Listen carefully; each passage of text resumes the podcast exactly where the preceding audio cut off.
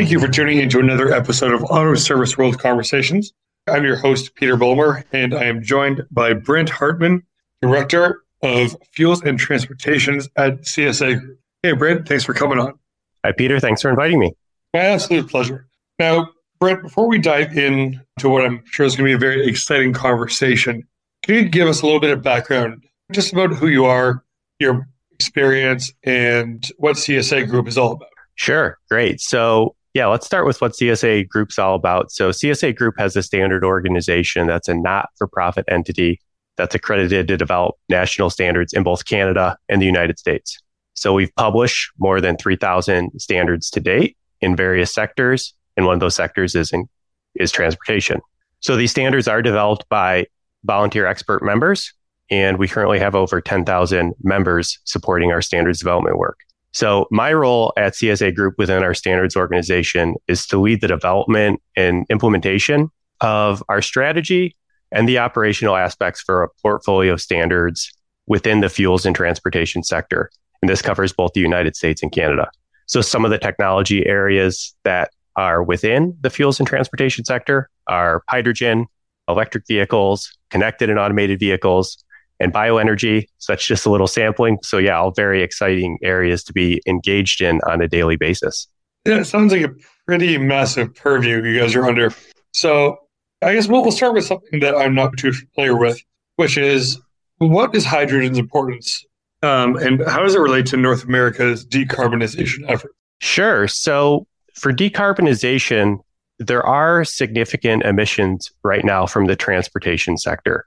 So they're a pretty significant tr- contributor to greenhouse gas emissions overall. So in the US, they're about 30% of total emissions. So that's 30% of all emissions come from the transportation sector. And Canada is pretty similar, coming in at about 27% of total greenhouse gas emissions from the transport sector. So kind of narrowing in within that window. So all emissions within the transportation sector itself over half of that is just from light duty vehicles, and almost another quarter of that is from medium and heavy duty vehicles. So, what we're really looking at is almost 80% of all the transportation sector emissions come from on road vehicles. So, hydrogen is one of the solutions that can really help reduce those transportation emissions, which obviously have a bigger impact on all emissions within countries. So, batteries are obviously another alternative, but not all vehicle applications are easy to electrify. So hydrogen obviously has some great opportunities where there's a longer driving range needed, maybe faster fueling needs, or larger heavy payloads. Batteries can be too large or too heavy for some applications. So there's really, right now, what we're seeing is really a good opportunity in the medium duty and heavy duty applications. And obviously, as that gets traction and hydrogen becomes more available, you might see light duty continue to expand as well. Interesting. So, is there a sort of a sweet spot in terms of absolute weight or relative weight that a battery would be too big for an application? I don't know if there's an absolute sweet spot. I mean, it can de- de- depend on load. It can depend on the range as well, because right, sometimes there's heavier payloads, but they're going over shorter distances. So there are kind of a couple different considerations that need to be weighed when looking at whether you want to move to batteries or fuel cell vehicles. Right, right. Now, in order to sort of have a standardized platform or playing field here, obviously standards are kind of the way to go. And I would imagine the CSA group is involved in implementing some of those. So, what standards would you say are needed to help shape the best practices for hydrogen vehicles? Right. So, as far as kind of categorizing what's needed from a standards perspective for hydrogen vehicles, right, I would break it into kind of three categories, right? So, there's obviously the vehicle itself. On the vehicle, there are new systems. There's a fuel cell. There's hydrogen fuel tanks, which hydrogen stored at high pressures, and there's fuel system components.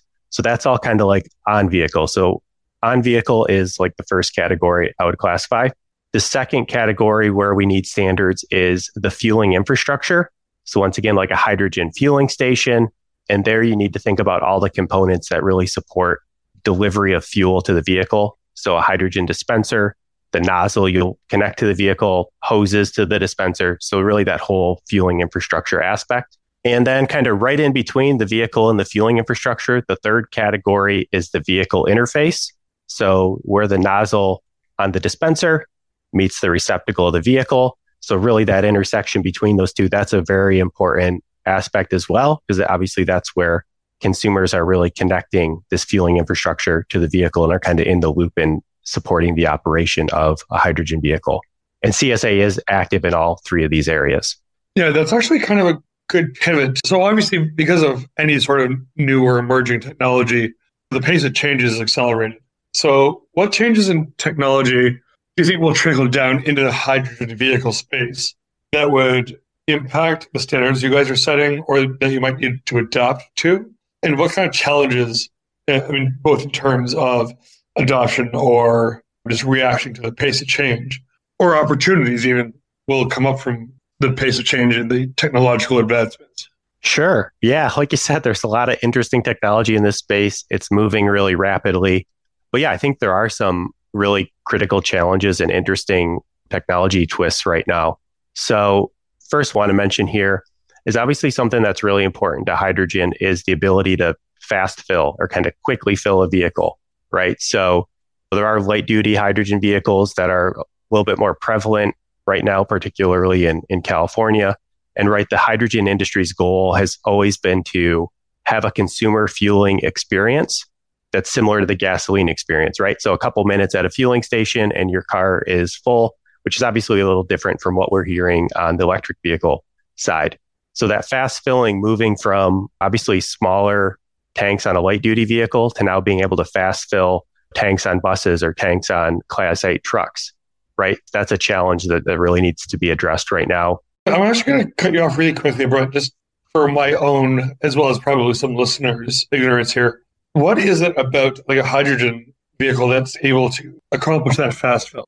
So some of it, like I said, has been sort of the goal from the start, right? There are obviously technologies that could kind of like slow fill a vehicle. And you do see that in the natural gas industry where when they're used as fleet, sometimes they just slowly fill the vehicles overnight. But because of the automotive industry's interest in light duty vehicles, right, their target was to be, really be able to fast fill.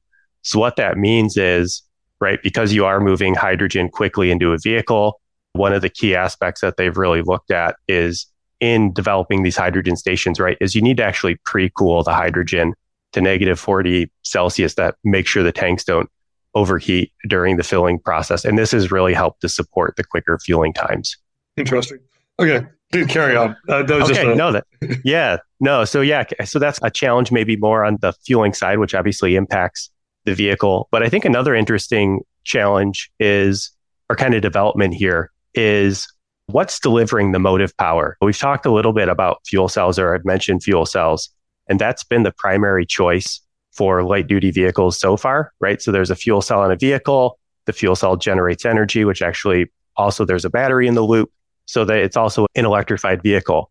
But what we've seen is a couple decades ago, there are also some interest in internal combustion engines utilizing hydrogen, which is obviously more similar to what people are familiar with today. That's what's used for gasoline and diesel. But it, this is back to, yeah, what's the application that hydrogen's being used for? Because, like I said, a fuel cell is great for a light duty vehicle. It's lighter loads, just works really well in the light duty vehicle context. But internal combustion engines are really starting to get some interest again because of their ability to support higher loads and larger vehicles, right? So now we're starting to see with that interest. So it'll be interesting to see kind of what shakes out here in the future as far as what will be delivering the motive power and whether there will be different solutions for different applications. Yeah. And on top of the future, what, what's next for CSA, do you think, in the area of hydrogen and transportation specifically? Yeah. So once again, constant updates and evolution. So we do have this existing portfolio. So making sure that's up to date to reflect technology and market changes. But similar to what I just mentioned, like what's next for us? It's these other vehicle segments. So this initial push for hydrogen has been on road vehicles, really kind of focusing on the light duty passenger market. But other applications really have strong interest right now. So I talked about medium and heavy duty. So once again, the transit buses, delivery vehicles or large heavy duty trucking. There's really strong interest there. And once again, this is where I think you're seeing the industry in those spaces don't feel like batteries can get them to decarbonization at this stage. So they're focusing on hydrogen. but there's other vehicles as well. So in the rail industry, we're hearing operators are piloting hydrogen powered locomotives. So we're starting to look at that. In the aviation space, there's been test flights utilizing hydrogen. There's also interest in hydrogen powered drones. So we're looking at aviation applications and then mining and marine as well are also exploring hydrogen. So basically any sort of vehicle that is out there, there's basically going some exploration going on right now in hydrogen. Yeah, go ahead. No, I was just going to say, basically, it sounds like anything that has an engine. you guys are. Yeah, yeah, right. And I think that's what's great too. And I think the industry really started as sort of like an OEM driven space, but now we're starting to hear a little bit more about retrofitting or aftermarket or supplementing diesel powered trucks. So it's really evolving pretty rapidly. And with that too, right, we know that educational and training tools need to come along as well, right? It's a new fuel type. It's often a high power or a high pressure system. So, you know, personnel, technicians w- won't necessarily be familiar with that, but because it's high pressure, right, it's important to make sure that they have the educational and training tools, really to make sure that they have that understanding and can actually use and apply the relevant standards. Once again, this the training can be used for technicians, maintenance personnel, or regulators, but we see that as another key area for CSA moving forward. And CSA does provide training and sort of a knowledge base on that? Yes, we do. Yep. We've done some products in that in the past as well, the transportation space, specifically for natural gas vehicles. So now that hydrogen is getting traction as well, we're looking to develop education and training tools to support hydrogen as well. Awesome. Because of sort of like my earlier joke, that wasn't really a joke, but basically everything that uses an engine is kind of looking at the possibility of hydrogen. Like, how, how do you decide on what standards you're going to be developing or how do you decide on what topics you're going to be researching that are coming down the pipeline? It seems like everything under the sun has a possible use. So, uh, how do you kind of narrow in your focus on certain key things like transportation, for example? That's a great question. And yeah, I don't know if we'll talk a little bit later. I mean, right, we're only talking about the transportation space, right, where there's countless uses. There's countless uses of hydrogen everywhere. But really, when it comes down to it, our members and stakeholders are critical for identification of the topics that CSA addresses. Now, we can do this a couple different ways. I mean, I'll start with CSA actually has a research program, and that research program develops research reports, which often leads to standards development. And these research reports can either identify new standards where they're needed or which standards need to be updated. So there's a whole process there, which can involve our stakeholders working with us to submit a proposal. That proposal is evaluated, and then we can we contract with experts to actually conduct the research. And then there's an advisory panel of volunteer experts as well, which kind of serve as this external peer review on our research. So then those research reports are obviously published, and that can really help steer our standards development process itself because like i said it's pointing to where there are standards gaps in specific areas or where existing standards need to be updated. So i'd really encourage any listeners to check out the csa research. We do publish all the reports on our website for free. And actually in the transportation space we've conducted some research on alternative marine fuels. And once again thinking more broadly about hydrogen we've also done some research on hydrogen blends for use in appliances Interesting.